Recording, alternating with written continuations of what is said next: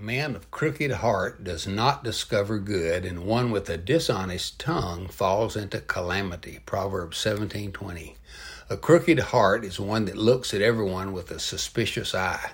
This person views all people through the lens of his own insincerity. He is false in heart, thus he distrusts everyone else. He cannot see the good in others. Even kind and generous people are viewed with doubt and suspicion.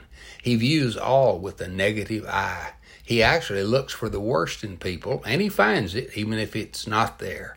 This is sad. He cannot truly enjoy other people because he can only see their faults. This leads him to have a dishonest tongue. The word actually means changeable. He says one thing to a person's face and another behind their back. He loves to point out the flaws he sees in others and share reports revealing those flaws.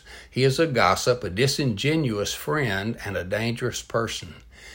He loves to tell the negative about people because he's always seeing the negative in people. The only person he does not negatively examine is himself. Thus, he has a crooked heart. His problem is not his eye or his tongue. They are symptoms revealing his problem. It is in his heart. Sadly, he really has an insecurity concerning his own identity. Because he feels condemned and rejected, he pours condemnation and rejection on others. His great need is to know that he is unconditionally loved by the one who knows him best.